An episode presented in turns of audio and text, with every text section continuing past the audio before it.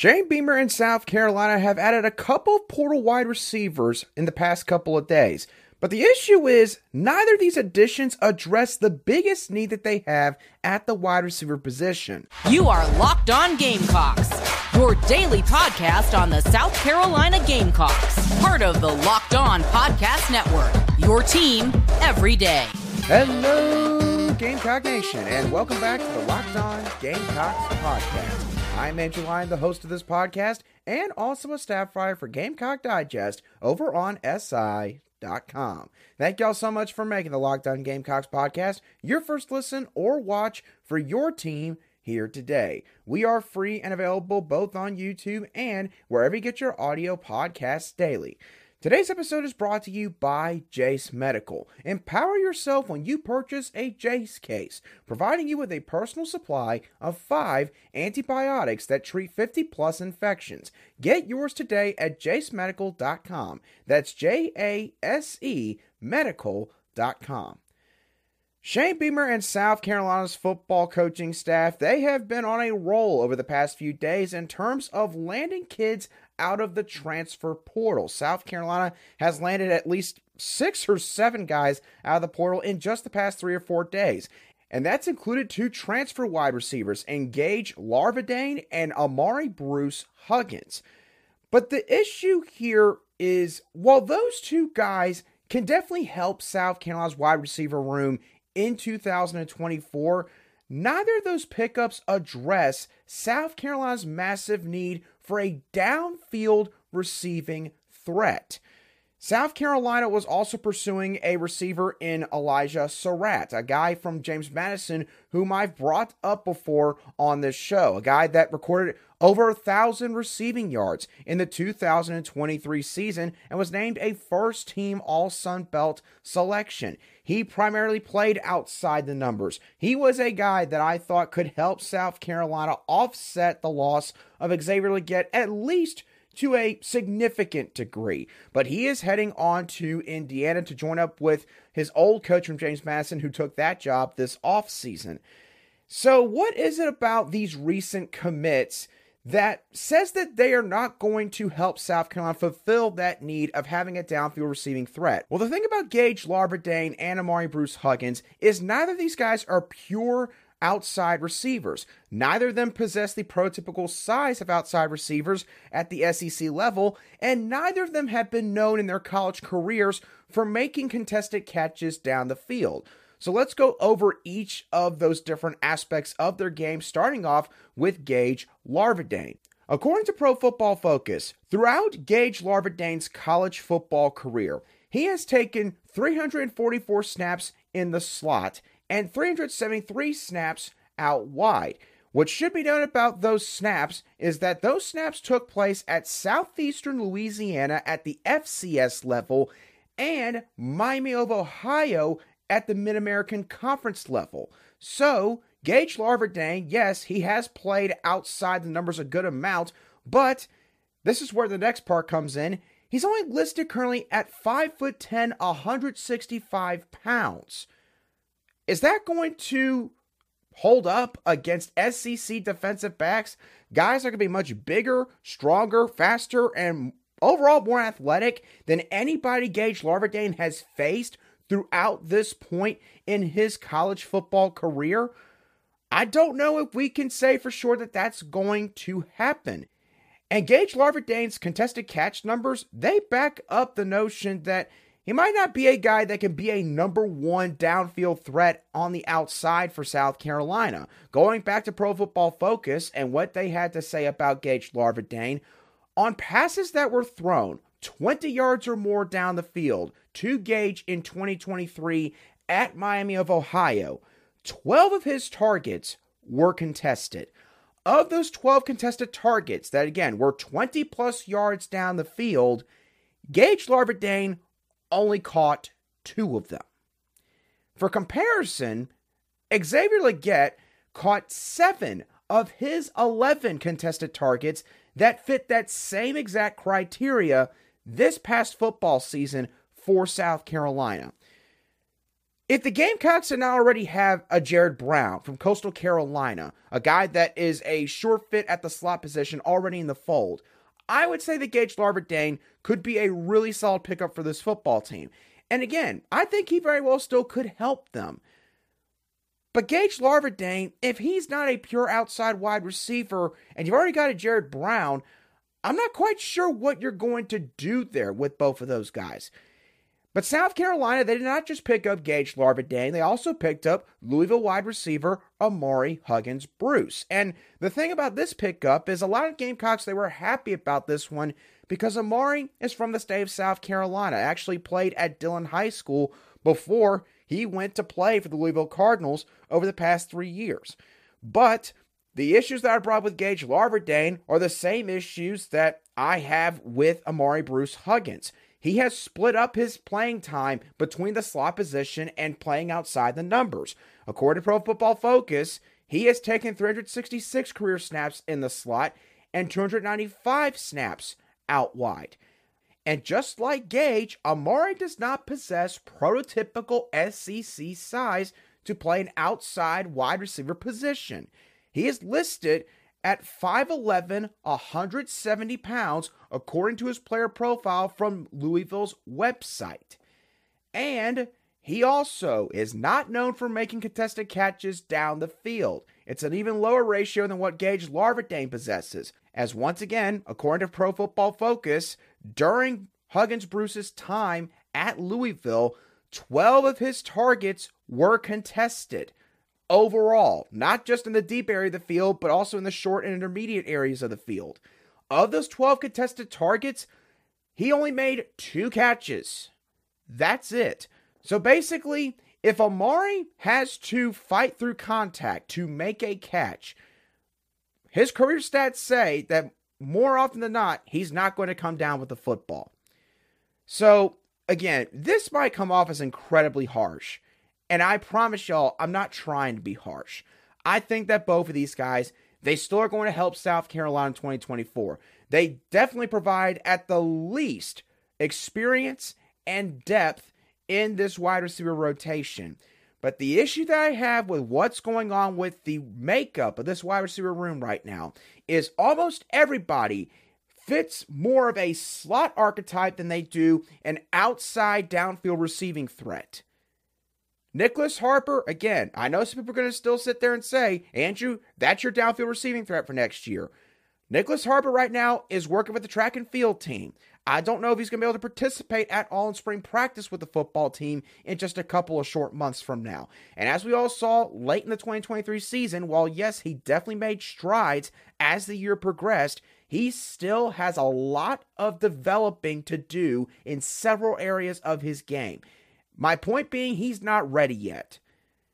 And at this point, with the way that things are going at this position, South Carolina, they are going to essentially negate one of the biggest strengths of their potential future starting quarterback in LaNorris Sellers. And also, they're going to put a lot more pressure on other position groups on this offense to step up to the plate on Saturdays this next season. We're going to discuss all of that in more detail in just a couple moments right here on Locked On Gamecocks. Today's show is brought to you by FanDuel. The NFL regular season is wrapping up, but there's still time to get in on the action with FanDuel, America's #1 sportsbook. Right now, new customers can get $150 in bonus bets guaranteed when you place a $5 bet. That's $150 in bonus bets, win or lose.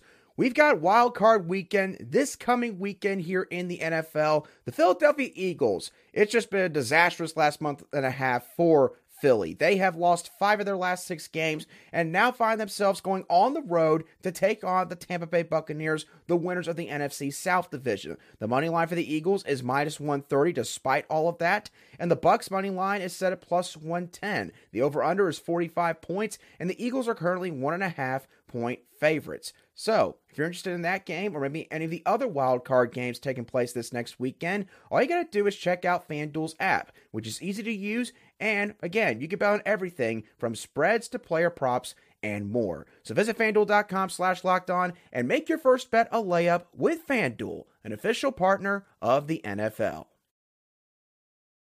March Madness is right around the corner. If you want to win your office pool, you need to stay caught up with all the college basketball action with the Locked On College Basketball Podcast. Every Monday, Andy Patton and Isaac Shade recap the biggest stories in college basketball, keep you up to date on the NCAA tournament bubble, and get you ready for the upcoming week of games. From the Big East to the Mountain West and everywhere in between, Andy and Isaac have college hoops covered on the Locked On College Basketball Podcast. Available on YouTube and wherever you get podcasts. Part of the Locked On Podcast Network, your team every day. Welcome back to this Monday edition of the Locked On Gamecocks podcast, where we cover your South Carolina Gamecocks every single day. And as always, I really appreciate each and every one of you everydayers who make the Locked On Gamecocks podcast your first watch on YouTube or your first listen wherever you get your audio podcasts daily. Whether it's somebody that already is on the roster, maybe a high school signee, or one of these incoming transfers, if nobody out of this wide receiver room emerges as a downfield receiving threat for South Carolina's offense in 2024, it's going to basically wipe out one of the biggest strengths in LaNorris Sellers' game, assuming Sellers is going to be the starter in 2024. And it's also going to put more pressure on some other people on the offensive side of the ball. So let's start off with the strength from the North Sellers that would be pretty much nullified if no downfield receiving threat really shows up on the forefront for this football team. And that would be LaNorris Sellers' sheer arm strength. LaNorris Sellers, I've talked about this before when he was coming out of high school over in South Florence. He can throw the football at least 55 yards standing flat-footed, without stepping up in the pocket or stepping up into his throw. If he does that, he can throw the ball 60-plus yards down the field. And, of course, y'all saw, especially in that Furman game this past season with his touchdown pass to Tyshawn Russell, LaNorris Sellers, he has a flat-out cannon for an arm. But if South Carolina is going to be able to showcase that in 2024, with the way this wide receiver room is constructed right now, it would have to be on basically routes where a wide receiver runs past the entire secondary, basically is taking the top off of the secondary, or they shake their man on their route. If neither of those things happen, then LaNorris Sellers, basically, he's not going to be able to throw up any of those passes that Spencer Rattler is able to throw up to Xavier Leggett last season, where basically he sees him in a one-on-one situation and he just decides, you know what, I'm going to trust my guy, go get the football. He's not going to be able to do that a whole lot this next year because this wide receiver room, it's not like that they don't have any speed. Like Jared Brown, he could be a solid downfield threat. I would imagine Gage Larvadain also could be a downfield threat, and maybe Amazio Bennett. But that's not going to always happen, in my opinion, with all three of those guys. So LaNorris Sellers, he would have to focus a lot more on his accuracy, on his touch, in the short and intermediate areas of the field. And here's another fact that we have to bring up, and some of y'all are going to like the fact I'm going to bring this up, but LaNorris Sellers in his senior season at South Lawrence High School, for as well as he played that season, leading his high school team to a state championship, their first one ever in program history, I believe he only completed around 60% of his passes, maybe even less than that.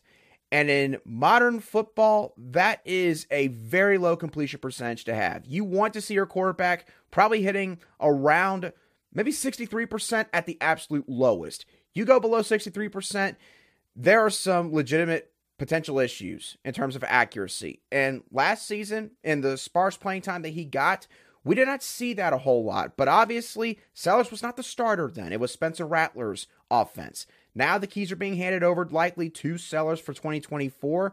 So if there are issues there, they will be on display a lot more, especially if it is stressed to him that he has to show up in those areas and isn't able to just sometimes just take the ball and just chuck it up down the field. Now, this also would inherently put some pressure on other people on the offensive side of the ball. Let's start off with offensive coordinator Dowell Loggains.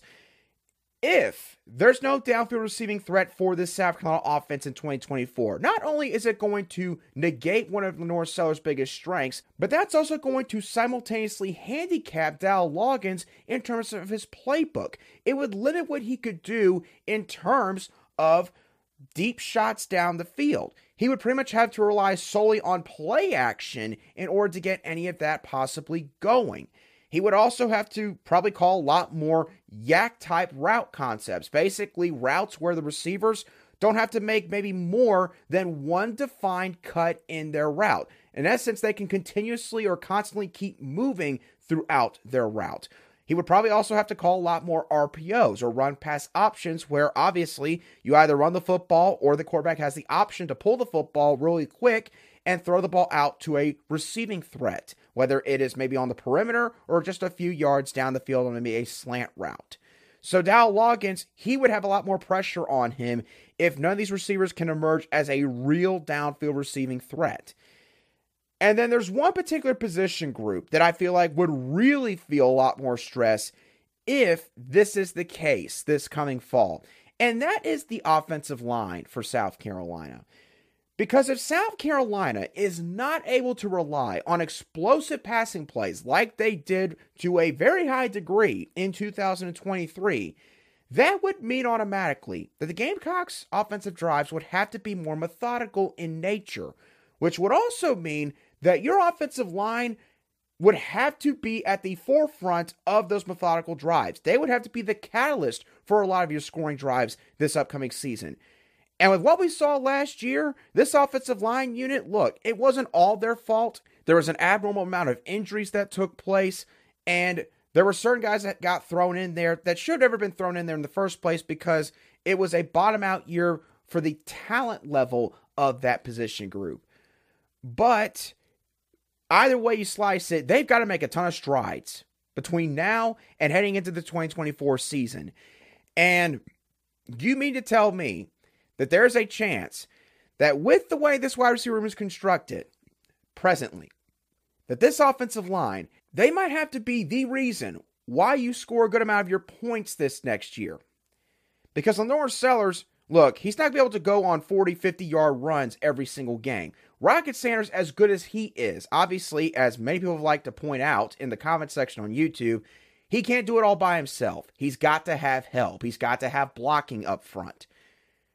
This offensive line, if there's no Xavier Leggett type player, and I'm not saying that you have to be an Xavier Leggett where you're just going off every single game, but if nobody can threaten a defense deep, then that means that this offensive line, there'd be a lot more stress put on them. There'd be more defenders lined up in the box, lined up closer to the line of scrimmage, more bodies that you got to deal with in your formation. That would not be ideal for South Carolina based on what we saw this past season. So that's just to give y'all an idea of the potential ramifications of having a lack of a downfield receiving threat in this wide receiver room. It carries over to other positions. It carries over to the play calling. It affects everything in an offense in modern college football. So if this does not change, and if nobody springboards their way into the 2024 season and gets off to a really hot start to where defenses have to respect them from the jump, then it could spell potential trouble for South Carolina's offense. Now, there is still one portal wide receiver out there that I think that South Carolina should definitely have already contacted if they hadn't already, but somebody that would have made a lot of sense here to fulfill this need, and maybe could still make sense if they are available once spring practice is over in mid-April. I'll discuss who that receiver is in just a couple moments right here on Locked On Gamecocks.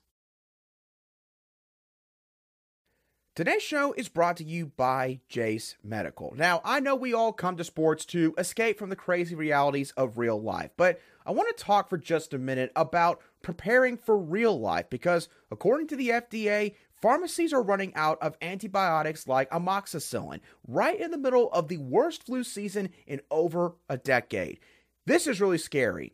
And I can't imagine a more helpless feeling than if one of my parents or my sister or someone in her immediate family got sick while a supply chain issue kept them from the life-saving medication that they needed.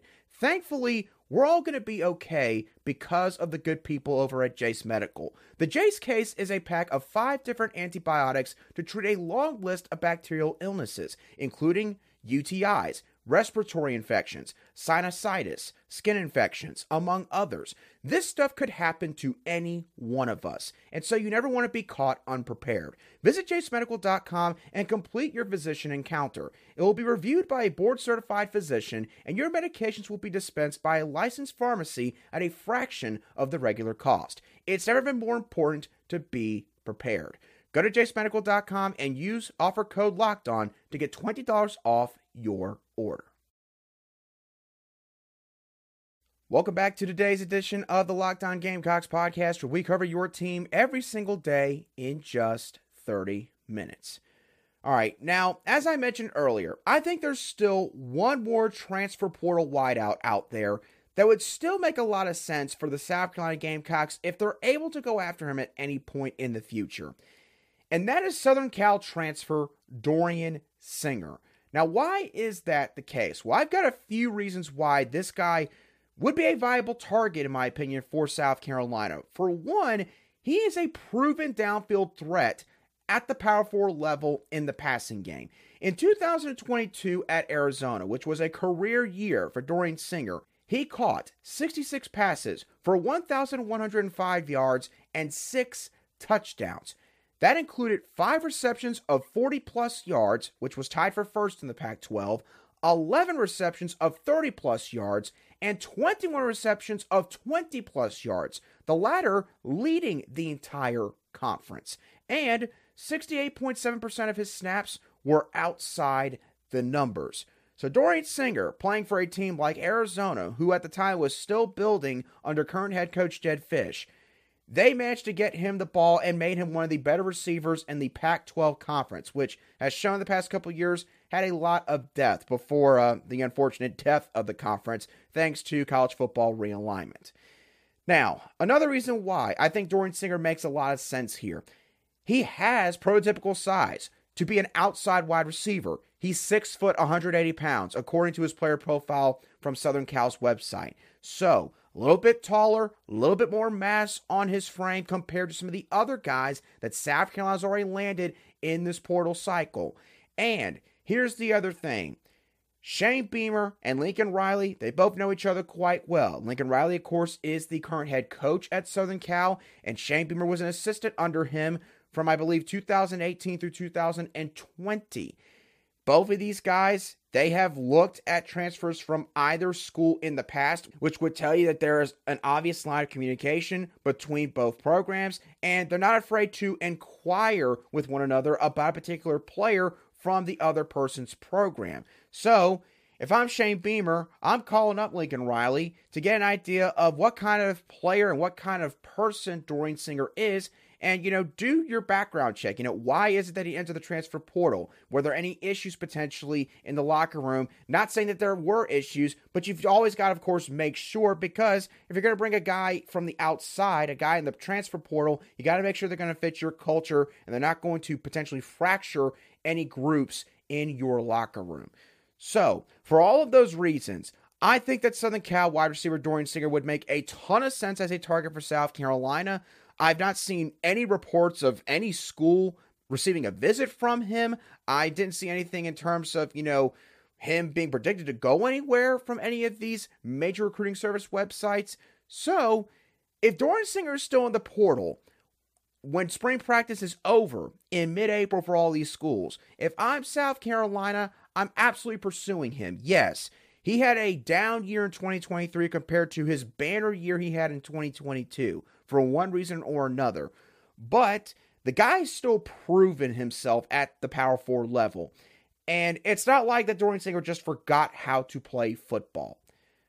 And you need all the help you can get, quite frankly. This has to be a year where South Carolina takes a step up in terms of their win-loss record. You cannot afford 5 wins or less for the second straight year in a row if you're Shane Beamer and this coaching staff. So, while yes, Gage Larvadain and Amari Huggins-Bruce can certainly help you there. You still got to get a guy that can play on the outside that has proven himself at this level, or not even at this level, but has proven himself either way. And Dorian Singer has done that. Why not go after him? Unfortunately, at this point, it is a dead period now in terms of recruiting, so the coaching staff cannot have contact with that player. But if he is still in the portal come mid-April, I'd be interested to see if the Gamecocks throw their hat in the ring for Dorian Singer's services for his final year of eligibility in college football. With that being said, that's going to do it for today's edition of the Locked On Gamecocks podcast. Thank y'all so much for tuning in. As always, I really appreciate it. What are y'all's thoughts on the Gamecocks' new additions in that wide receiver room? Do you think that it adequately addresses their need of a downfield receiving threat in that room? Or do you think South Carolina still needs to go after somebody else at that position? If so, do you have a particular player in mind? Either way, let me know your thoughts down below in the comments section if you watch today's show on YouTube, or you can shoot me a direct message on X at @aline_SC if you listen to today's show on an audio podcast app. But as always, thank y'all so much for tuning in. Have a great rest of your Monday and a fantastic start to the work week. I'll be sure to catch y'all on the next show of the Locked On Gamecocks podcast.